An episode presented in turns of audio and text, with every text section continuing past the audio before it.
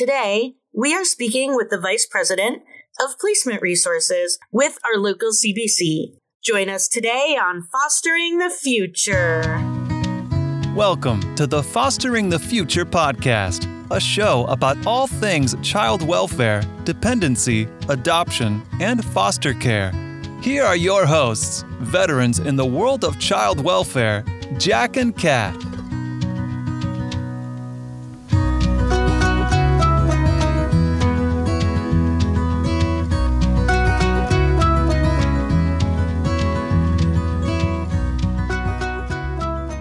We believe that every human has incredible and equal value regardless of what side of the courtroom we sit on. We hope that everyone feels welcome and accepted here on Fostering the Future.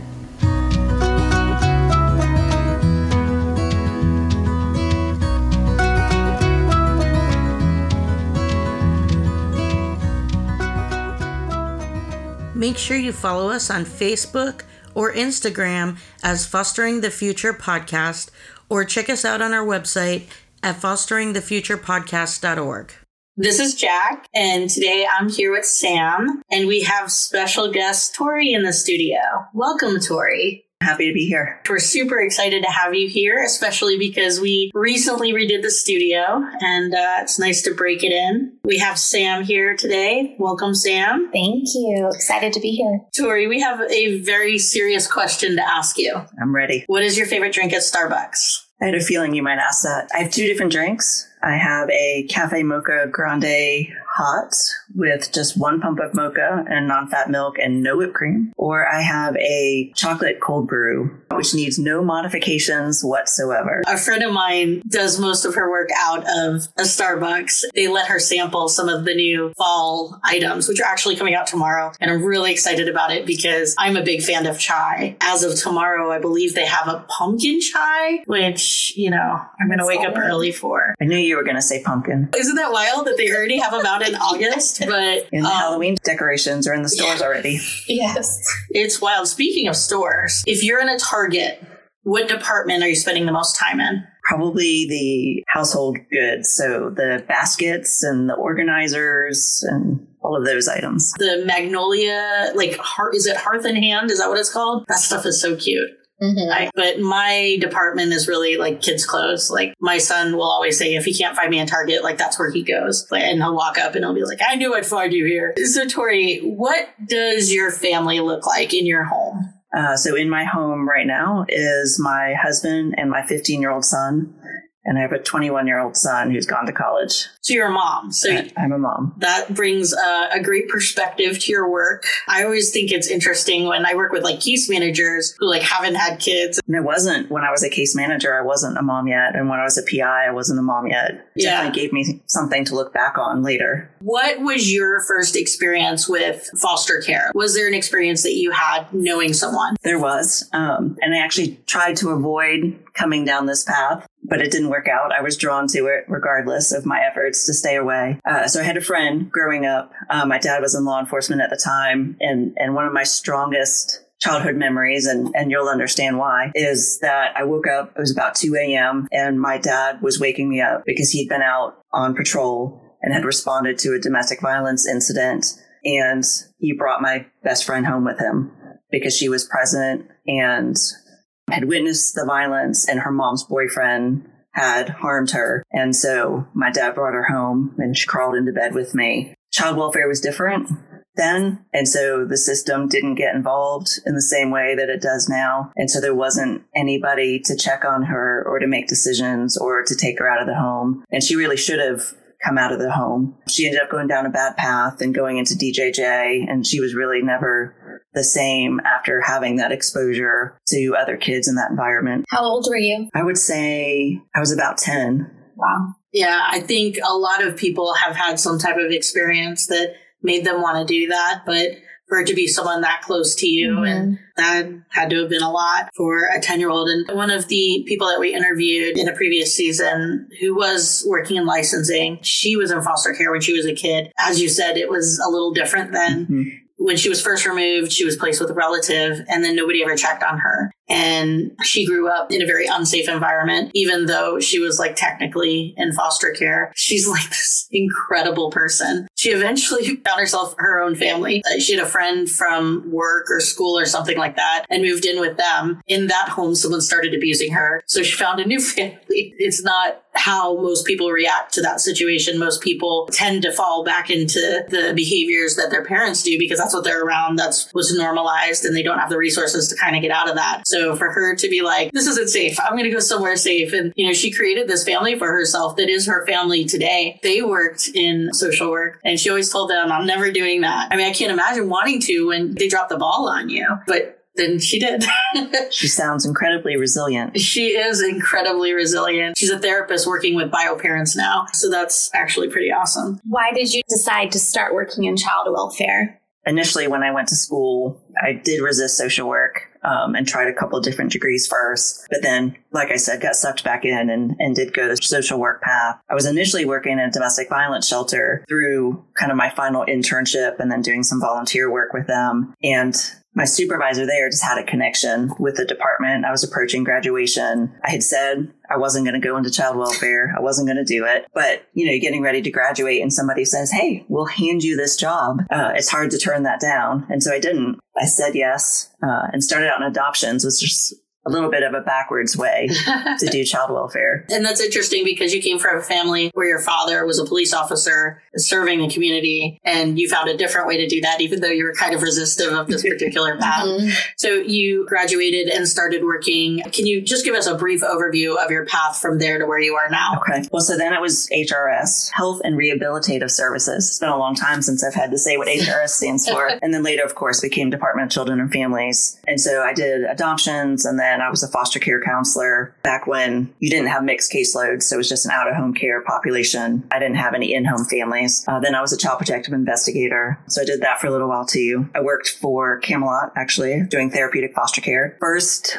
trying my hand at being a therapist and then figuring out that I really wanted to prepare the foster parents to do the caregiving for these children in care. Uh, so then I became a foster parent trainer and licensing and was doing that. Well, I had a brief stint back at the School of Social Work at FSU, supervising the interns that got placed within the Department of Children and Families Oh boy. and then also overseeing the department's mentor program. So for new employees coming on, they had mentors that got assigned to them. And so this is before privatization, so before there were CBCs. And then I went to the CBC in Tallahassee. Then it was called Big Bend Community Based Care. And they did Tallahassee and the surrounding, I think it was seven counties. Some of that changed over time. And then they moved into the Panama City and those surrounding counties. It's now called Northwest Florida Health Network. I had a couple other stints in between that and landing at FSS. Can you tell us a little bit about your position at FSS and what that means?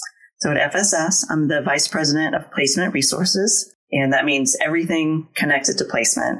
So it's the uh, licensing of foster homes, it's licensing and support for kinship caregivers, family finding, and then the placement itself, both with the placement team and the behavioral health team. So FSS functions as the CBC for, is it two or more than two circuits in Florida? Two circuits, Circuit 4 and Circuit 6. Okay. Can you kind of explain? A lot of our listeners are out of state. How does the CBC function in our state because we are privatized? Privatization began um, more than 20 years ago now within the state, and it's moving most of the child welfare functions from DCF to private nonprofit agencies with the intention that if you had local community providers coming together to serve your community, you could get more buy in, you could better understand the needs of your community rather than it all just being from a state level. And so there are multiple community based care lead agencies in the state, and we're tasked with ensuring the full array of child welfare services from the areas that I said that I'm responsible for, but also case management and other services and referrals, working with families, front end family preservation, reunification, adoption, kind of the full spectrum. So basically, DCF kind of oversees the CBC, the community based care agency, which is FSS, where you work, and FSS oversees everything under that. Yep, you got it. and you work in Circuit 4 and Circuit 6, and we're obviously in Circuit 6. So a couple of years ago, I was sitting in the same room with some of the other co hosts, and we were discussing what was on the news, which was Eckerd was no longer going to be with us. We had heard about some of the new organizations that might be coming in. When I heard about FSS, I was actually really excited because we had connected with some people up in that county. There was a judge there that came and did some training. Uh, we got to hear a lot about some of the innovative solutions they were coming up with. It was quite a bit more problem solving and a lot more emphasis on putting kids with family, which is great because we don't have enough foster homes for all the kids that come into care. We didn't really know what it would look like. I'm sure you had like a different perspective from your side of things. So when you started hearing about FSS coming down to Circuit 6, what were you hearing about Circuit 6? I mean, I would say the consensus overall is just that it was clear that it had become an unhealthy system of care, not really understanding the whys of that. And some of those whys don't particularly matter, but it had come to a place where it was functioning in an unhealthy way. And so certainly there's media stories about yeah. children and their supervision and some of those things that were going on at the time. But we really felt like we were answering a call, a request to see what we could do. What did you feel is different about FSS than other agencies? So I don't know that I can really compare us to every other agency. You know, I don't have that level of insight into how other agencies function. I can tell you the things that we're proud of at FSS. Number one is our desire to always be good partners and work in collaboration.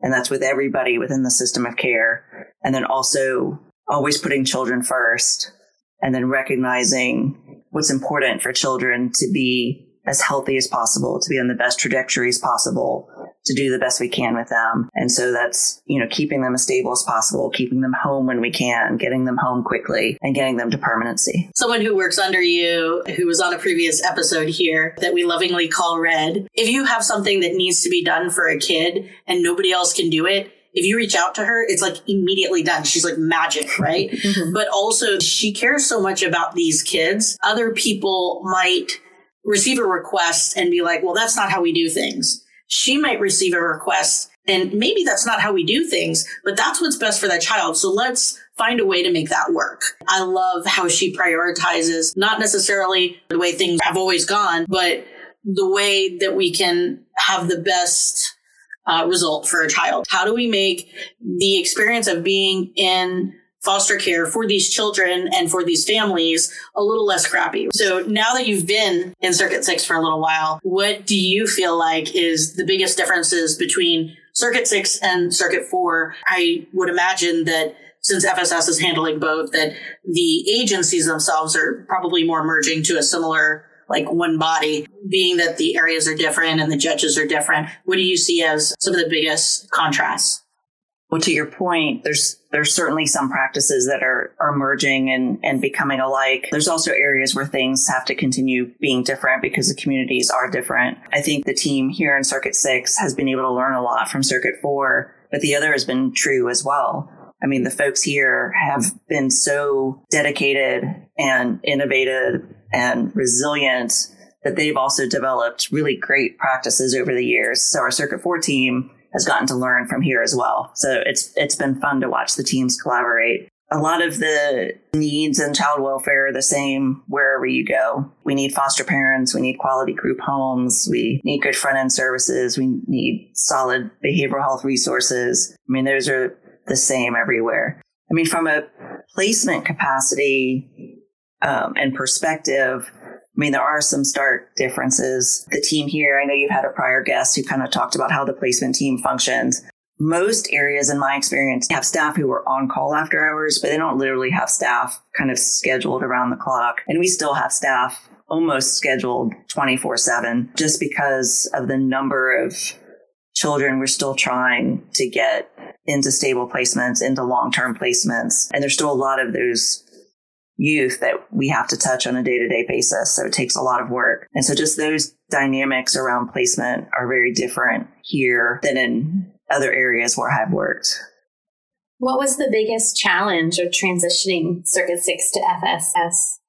Um, actually we had a, a town hall. So we do a quarterly town hall with all FSS staff and then twice a year. So every other one we try to do it in person. And so in preparation for this last one, we asked staff to submit questions to us. And so one of the questions submitted to us was what has been the greatest challenge? So we had this opportunity to talk about it and reflect. And really the greatest challenge as around everything culture. So it's resetting the culture in this area, resetting people's understanding of a healthy system, how it should work from the time a PI knocks on the door to you get to adoption. There has been a lot of, I think, confusion and things that have evolved over time, resulting in where the system got to that kind of has to be reset how people think about it. You know, even remembering not everyone always felt like they could do what was right. So some of that's prompting, like, does that seem right? Is that right for the child? Does that process make the most sense? Is that efficient? Or are you adding 10 steps that has been there for years and you, and you don't know why now? Mm-hmm. um, and so you mentioned a saying. And so in one of my prior roles, my team, I got well known with them for saying, just because it's always been done that way doesn't mean it was the right way. So you always have to step back and look like, why are we doing that? And does it make sense? Yeah, and, and is it going to have the impact we want it to have? That's definitely going to make a difference. Can you tell us a little bit about what FSS has accomplished in Circuit 6 since taking over? So there's a couple of things. Um, so coming in, as you might imagine, we have some strategic priorities, but those priorities were really centered around stabilizing the workforce, because there was a significant shortage of case managers at the point that we transitioned from Eckerd. Our internal team, I think, was down to like 25% staff. It was really bad. There was like nobody. Hmm. Yeah, which which makes it a challenge, right? So it makes a challenge for the case managers. It makes a challenge for the children and families we're serving. It's a challenge for the foster parents to get answers to questions, get their needs met kind of have any idea what direction the case is going in. So yes, there was a significant workforce shortage. So we know we have a placement stability and placement capacity problem. So that was also an area of focus. Permanency, making sure we could get some children out of the system because there were far more children in this system of care than what should have been at yeah. that point for the size of the community. And then family preservation, kind of strengthening that front end. So we have made some accomplishments in those areas. So we're now at 94% case management filled. Some of them are in training, so yeah. they're not all case carrying and they have protected caseloads, so they're not all on the ground. But that's a huge improvement in workforce Definitely. stabilization and building that capacity up. On the number of kids in care, so we've decreased by more than 500 kids. And so we actually got to say, our CEO was so excited. So we had an 18% reduction in the number of kids in out of home care in 18 months. So mm-hmm. she loves saying that. That meant more than 500 kids you know, we have strengthened the front end. Uh, we've strengthened our family preservation programs. We've got new teams on the ground working with children who are officially safe but kind of at high risk whose families agree to have some services and interventions are you referring to like um, safe at home services like safe at home except for safe at home is technically unsafe kids which is kind of a weird thing for people to wrap their head around to say we're leaving unsafe children at home but it only happens when there are safety measures that can be put in place that manage the danger threats that are happening at home. So there were existing providers for that population, both in Pasco and Pinellas when we transitioned. And so we've kind of strengthened those teams. And then the safe population is brand new for this area. So this isn't something I've heard about. That's what I was. So you're talking about something completely different where you're working with kids who haven't even gotten to that level where they need an in-home safety plan. Correct. Okay. These children don't need a safety plan at all. We call it our STEPS program. The two programs are intended to give CPIs a resource if they're working for a family and they feel like they need some intervention so that they don't ever have to knock on that door again, or they need intervention and we can do it safely in home to prevent them coming into foster care PIs have to have resources that they trust that they can refer families to. And so we have seen our out of home care numbers have been coming down and our in home numbers have been going up since implementing those programs. Our removal rates in this area, which is work, you know, in partnership that we did with the sheriff's offices, went from almost nine children per 100 alleged victims, which is kind of a, a complicated algorithm. But we're now at 4.2. So we've cut the removal rate in this area in half since the transition. And so that's, you know, our partnership with the sheriff's offices. It's building these front end programs. And so we're really excited. Does that include kids who are going to relatives or are they also considered removed? They're also considered removed. Okay, so that's not even counting the kids that are staying with family. Correct. Okay. So the STEPS program, what you see is these families who are struggling in some way and nobody steps in to help them until it gets to the point where it's almost too late and the kids are removed. And there really aren't resources in the community for people who are struggling. So the STEPS program sounds like something that could help them. So when CPI goes out now, when they don't feel like there's a safety plan needed or removal needed, this is another option for them. That's right. It's another option. And what kind of services happen in STEPS? So steps will, you know, visit and work with the family on what on their goals. They'll make referrals to community resources to get them connected to whether it's food or counseling services, vocational rehab, you know, it could be a wide variety of things that the families need, and then continue to work with them, support them, encourage them. We brought in a couple experts to do training with staff to really help them understand the importance of family engagement, of understanding where families are, recognizing that kids do grow best at home so that they're willing to put in the work with these families and understand often their own trauma histories. These families have their own generational patterns and yeah like a lot of these kids that yeah. are in care their parents used to be in care yeah. like that really gets me excited because that's that's where we're going to see improvement in the system absolutely we all know in the system there is a large amount of racial inequity. What kind of things has fss done or is planning to do to try and help even the playing field? Yeah good question.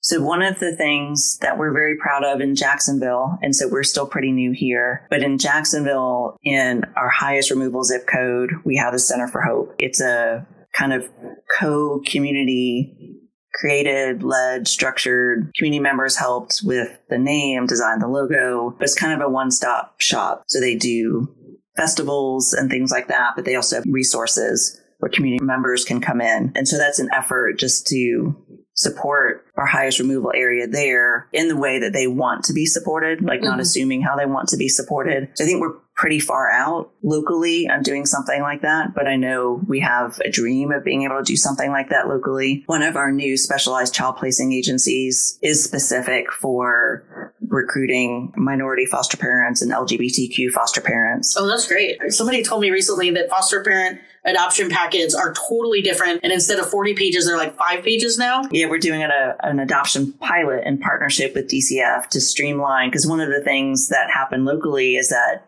you have all these children who are ready for adoption that got backlogged. So we actually anticipate being able to get about 100 adoptions done by the end of the year through this pilot, um, which is streamlining some of those processes, using some of the assessments that are already in place for the kids, the home studies already in place for the caregivers who have the kids so that that process can really get expedited and get the children to permanency. That's incredible. A lot of the time I fill out these paperwork, you know, a lot of the paperwork, it's like, how do you not already have this information about right. me? I'm a licensed foster parent. Right. Like, why am I repeating all the same things?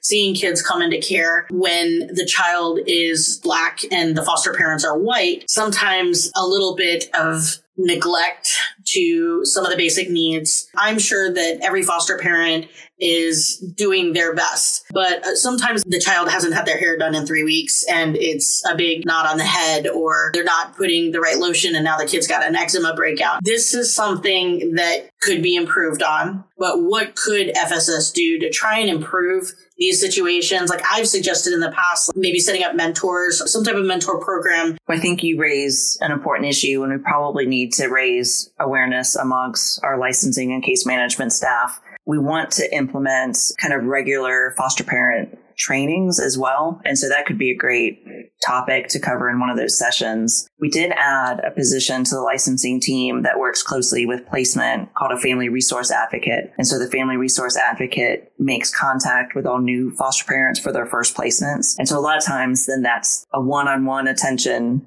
from somebody who's who's not your licensing specialist, not your case manager. So we're hopeful that you can then have kind of relaxed conversations. And so that'll be a good person to talk about that. We're also in the early stages of developing a foster parent mentor program. So not specific for that topic, but just to have a mentor program in the area. I definitely think that's important, even for doctor's visits and Yeah. you know And maybe even if we could get like a list of resources, like these are local locticians, these are local hair shops, these are black foster parents, these are foster parents who have experience doing black hair and are willing to let you call them and ask them questions because those of us that do have some experience and knowledge, like I don't mind helping anybody. We want to help. People need to know that they can ask for that and have some type of way to connect with someone who's willing to help them. Hair on kids is such a big deal. And they come into foster care and hopefully we're taking care of those needs, but we need to take care of all of them and make sure that they can walk into their classroom with their head held high, be able to have some self confidence in a situation where so much is out of their control and the rest of their life is so difficult. the kids are aware they they know when they look different and it's at a very young age that they feel it It's very young. One of the new implementations since FSS took over is the Family Finders program. And I don't know if it's FSS or it's just what everybody's doing right now is putting a, a lot bigger emphasis on matching kids with their relatives, which I think is great. And actually, one of the things we've talked about here before, and Kat's going to be so bad she wasn't here to say it. She's talked about this a lot. Why can't we do genetic testing on kids when they come into care? And that could maybe help us find more relatives that might not have like a close relationship with a family, but be able to take the child. Yeah, interesting idea. One of the biggest challenges that I have seen in that as a foster parent, and let me back up and say I am 100% put as many kids with family as you can because there's too many kids. We don't have enough beds. like, let's get as many uh, in safe family uh, environments as we can. But one of the biggest challenges that I have seen is I've seen more of it with the increase in effort for putting kids with family is if they don't sign up to be a level one licensed home, they are uh, a relative caregiver without a tether. There's no training, there's no resources, there's very little support for them. Raising children who have been traumatized, raising children who've been removed is a very difficult task. I can tell you. She could probably tell you she's in my house a lot. I don't know how I would do what I do without the support, especially from the licensing team at FSS. How can you help someone who doesn't want to sign up to be licensed? Right? And they just want to take the kids. But so many of these kids are coming back into care. I've had more kids come from disrupted relatives over the past year than I ever have. What ideas do you have to try and solve that problem? It's not where I thought you were going with that question when you started.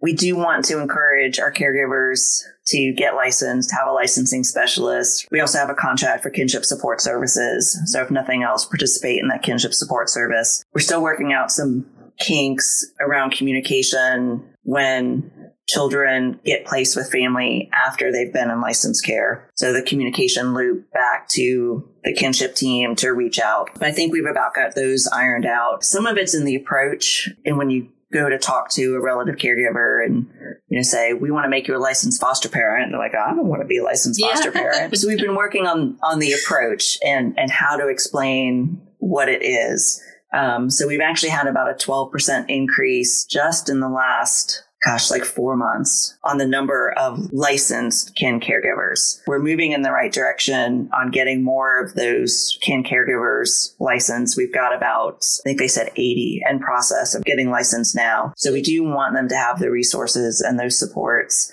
I think as the system stabilizes and caseloads come down and placement capacity is better, everything will begin to work together a little bit more seamlessly so that those caregivers do get licensed, even if they don't, that they get the supports that they need so that they can care for kids coming to them with their traumas and, you know, everything that happens around removal. I'm glad to hear that there's an increase in the amount of them getting licensed. I wonder if there's even a way to like match them with a foster parent. Like say, like this is someone you could call if you have questions, similar to like the mentorship program. Like even if you don't want to be licensed, here's like a list of foster parents who are willing to answer questions for you. Uh, some of the older kids that I've had were able to get EMDR, some types of therapy like that that I never knew about before. You know, before I was a foster parent and surrounded by these like incredibly brilliant human beings and these like incredible therapists, like I did, I didn't know what this stuff was, and I wouldn't know what types of um, services would be best for the kids. So maybe like if we could do something to add to helping them, I know if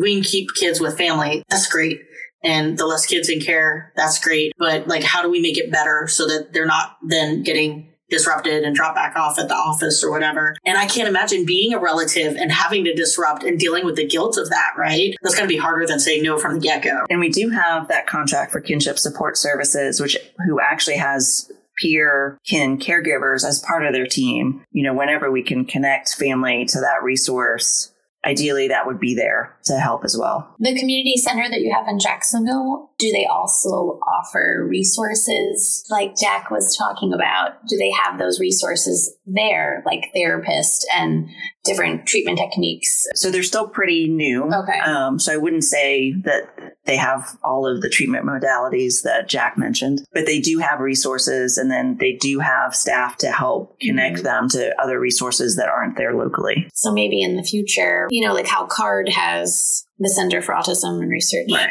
how they have their resource center.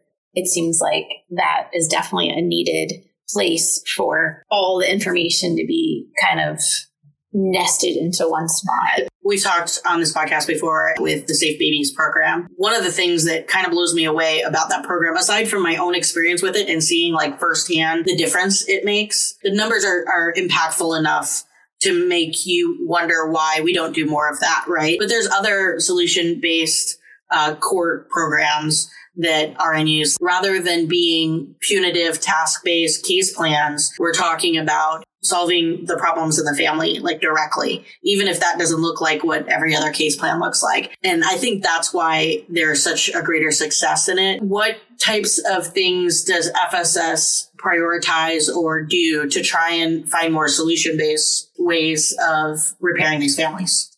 Well, I would say one of the ways is what we've talked about is, you know, doing it at the front end. Right. Um, the you know, step through, program. Through the steps and through FAST, working with families in home, giving staff a kind of understanding of the trauma histories and, and how to engage so that they can make an impact and make a difference um, is definitely one of the key areas where we focus.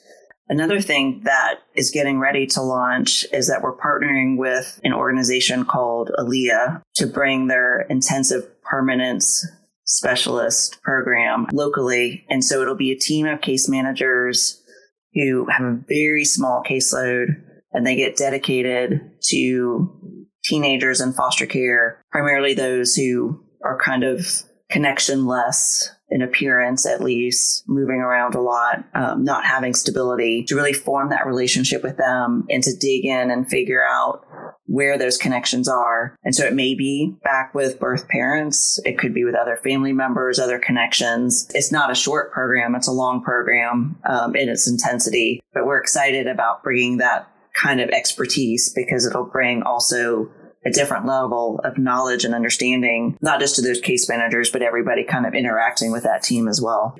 I love that. I love that you have that going on for teens specifically. Absolutely. That's huge. We know that a lot of social workers have often had some type of history with child welfare, whether it was someone they know or themselves. When that happens, you bring a little bit of your own trauma into who you are. We all come with our junk to the table, right? What ideas do you have that could help foster parents, case managers, licensing to not project their own trauma experiences onto the cases that they're working on?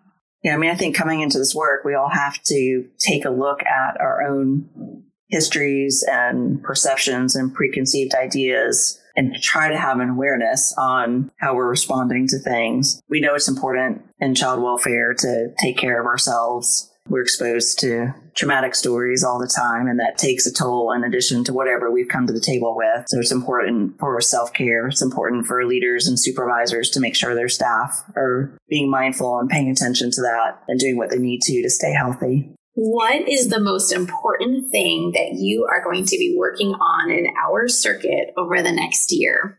So, strengthening culture, which I mentioned, that remains as the foundation of everything that we're doing. And so that's, you know, building up our local leadership, helping them be as strong as they can. For me personally, in my role, it's really a focus on placement stability and capacity. And so it's really taking a look at bringing necessary specialized child placing agencies to the area for specialized foster homes. We have a lot of youth with complex needs, trauma backgrounds that make it challenging for them to get into a stable placement. We have a lot of children coming in with autism and other developmental diagnoses, so needing foster parents who are prepared to parent children with those needs. Having some specialized group home capacity also for these kind of most complex teens.